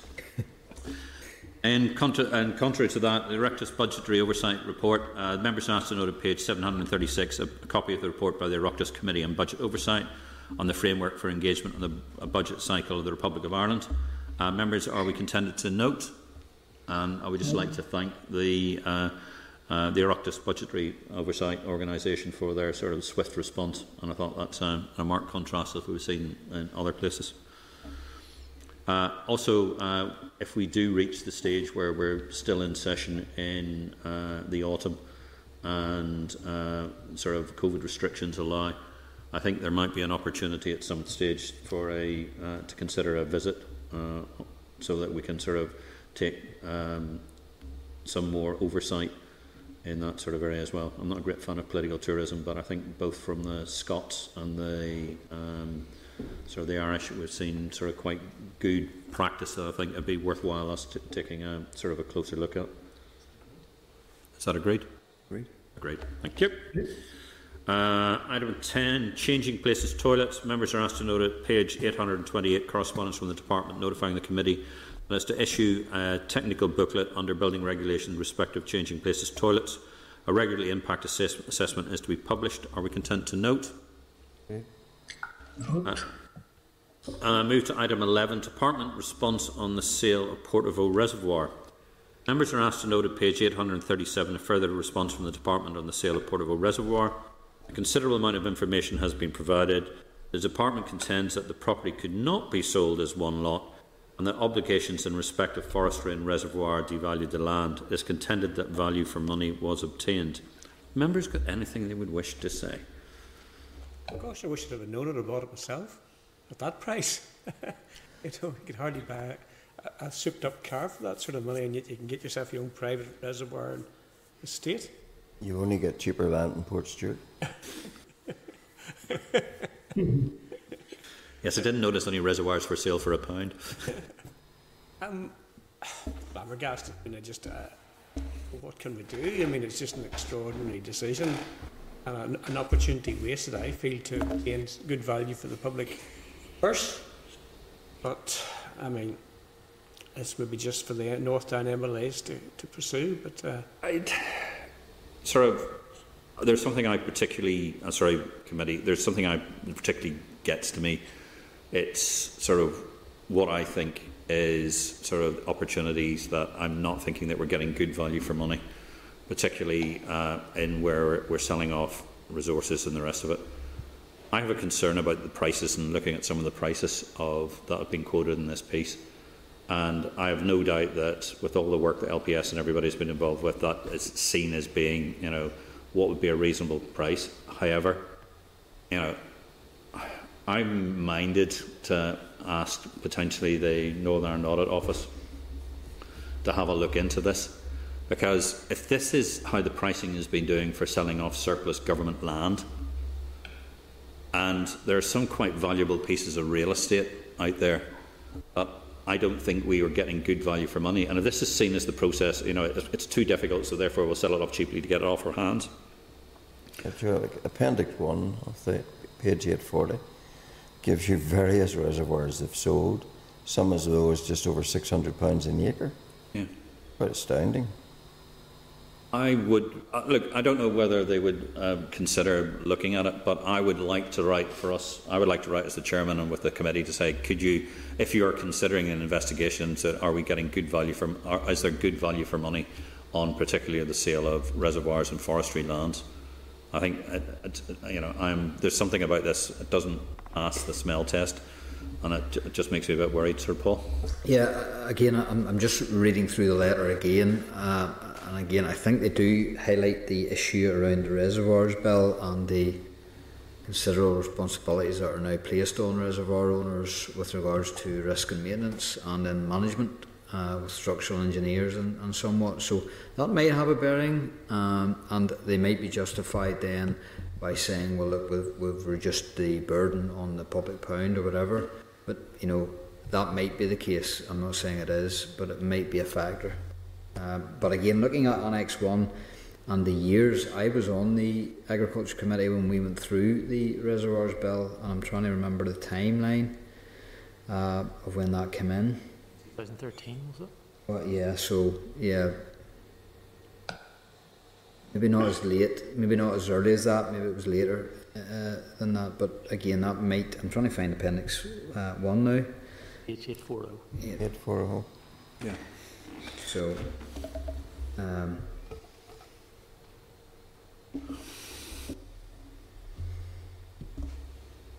yeah, so you can see there. It would be interesting to see if there's a differential in cost or charge whenever, uh, you know, post reservoirs bill and pre reservoirs bill, and if that has made a, a bearing on, on uh, sale agreed uh, pricing. Yeah, but I think the other issue we have as well is that you know uh, cost of a, reservoir uh, has a particular cost and maintenance cost for making sure that. But when there's no water in it, it's not a reservoir anymore, and it becomes it can become quite a valuable piece of land. Uh, I, I just I just I, I just have I wouldn't. It may it may be nothing, but I just sense that you know, as people that are trying to protect at least the public person saying good value for money, I, I think I would quite happy to uh, write to them to, to do that and see if they're willing to, to look at it if you were content. Content? Yeah, I, I think there was also an issue too, not with the reservoir being changed or uh, changed in any way, but also with the downstream. So if, if, if there's a new village springs up half a mile downstream uh, with a thousand or two thousand new homes, then that had a bearing on the reservoir itself and the, uh, the risk and the effect, uh, which then could have could input into decisions to say, to sell. Yeah. So th th this could be more complex than we just think with regards to well, look, this is just people getting rid of land. Uh, yeah. for but there are situations like at Corbett and Banbridge where it was sold to the council for public good. Yes. And yeah. it's now effectively a public park. Yeah. Which uh, uh, that's perfectly acceptable, I think, in that situation. But to a private potential developer, I think you know there's something. I think I'd agree with the chair. I think the audit office needs to have a, a little yeah. look at this. I'd agree with that too. Yeah. Yeah. Okay. Thank you very much, Steve. Thank you, Tim. Thanks for your indulgence on that. Uh, composite requests. Members can ask to consider the composite request at page 879. Are we content with an accurate and complete record of the committee's information requests? Are we agreed? Agreed. Uh, moving on to the forward work programme, revised draft forward work programmes, page 891. Uh, owing to the failure of the department to provide information to Assembly Research on COVID bids 2021, we have a much shorter, we'll have a much shorter brief from Assembly Research next week. As indicated previously on the 2nd of June, we will have RAISE followed by the Department on main estimates and budget bill again.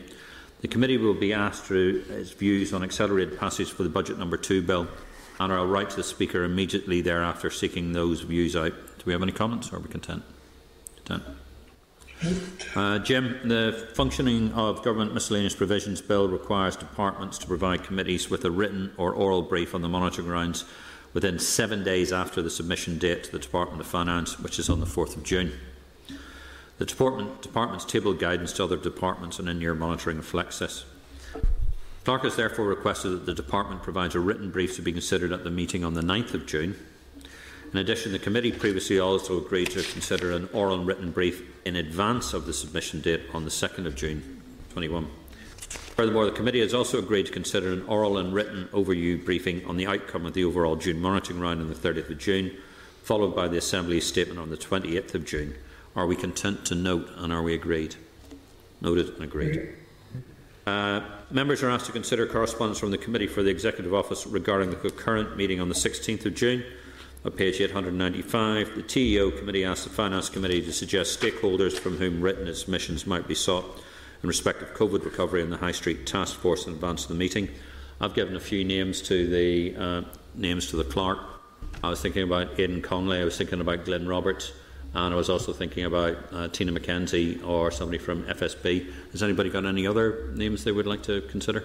Well, Roger Pollen from FSB would be the, the name that would, um, uh, I wonder uh, if it, we aren't creating too much work um, if a couple of people who are like town, people who are like town centre managers for local authorities. Town centre manager. Yeah, I, I should know the name, the name of the persons for Belfast, but escaped me. Would, would we consider uh, adding to that list because it's also a TE list asking Simon Hamilton to come along? Yeah, because I know he's been doing quite a lot recently on sort of Belfast and regeneration, the High Street in Belfast. Yeah, I think. Um, That's Chamber of Commerce, isn't it? Yeah, Belfast Chamber of Commerce. Yeah, and then the other um, uh, people I think we should he hear from are people in, in commercial property. Uh, I think one of the you know the leading indicator for what's happening to the high street, the, the leading indicator we all know about what's happening to the high street are the number of well it sort of uh, operates sequentially. Bookie shops uh, and certain other types of shops uh, on struggling high streets, followed by to let signs. We, those are the looking, leading indicators that we all look for in high streets. Um, so commercial property people, I think, are actually able to give a very because they are. Uh, that, that's in, in no way to cast aspersions on some of the trade bodies we've mentioned, but they are they're all very good, but they're all interested in, in the best possible sense, you know, maximising um, the, the interests of members, and, and, that's a good thing. That's why we want to hear from them. but commercial property guys will be able to give us. So one of the commercial uh, state agents.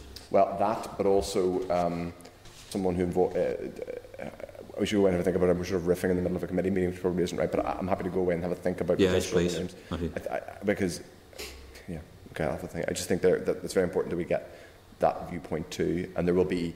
Um, so you know, we could, for example, invite uh, you know, people who, um, uh, you know, real estate analysts for Mm-hmm. um, major banks, or one, of, one or two of the major banks, or even, I mean, this, be, this is less so here, but um, uh, you know, in London, some of the investment banks who invest in, that's not really is less relevant here. But um, you know, they have a kind of hard-edged view of the, the economic dynamics that affect high streets, and um, so.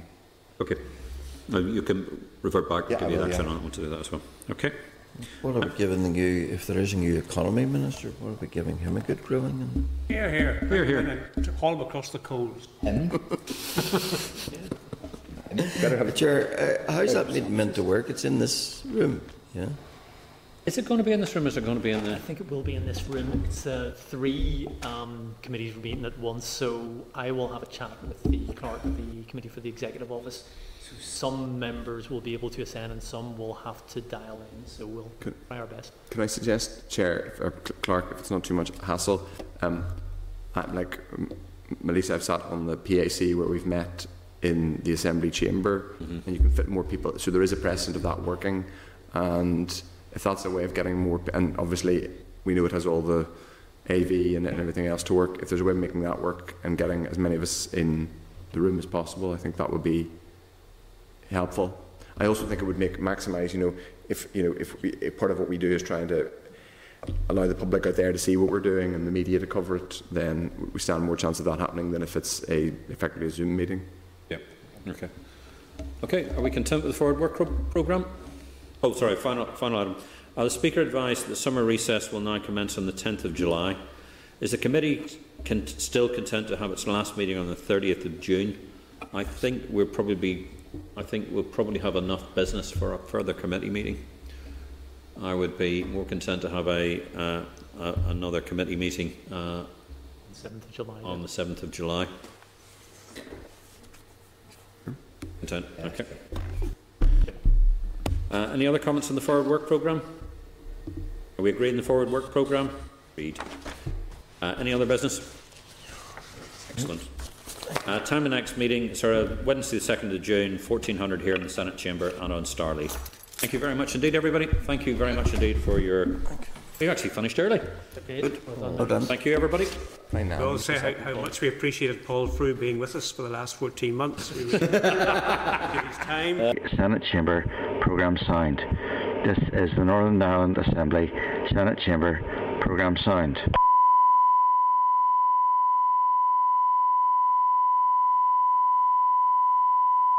This is the Northern Ireland Assembly Senate Chamber Programme Sound.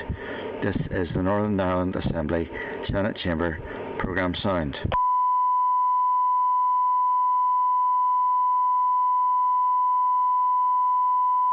This is the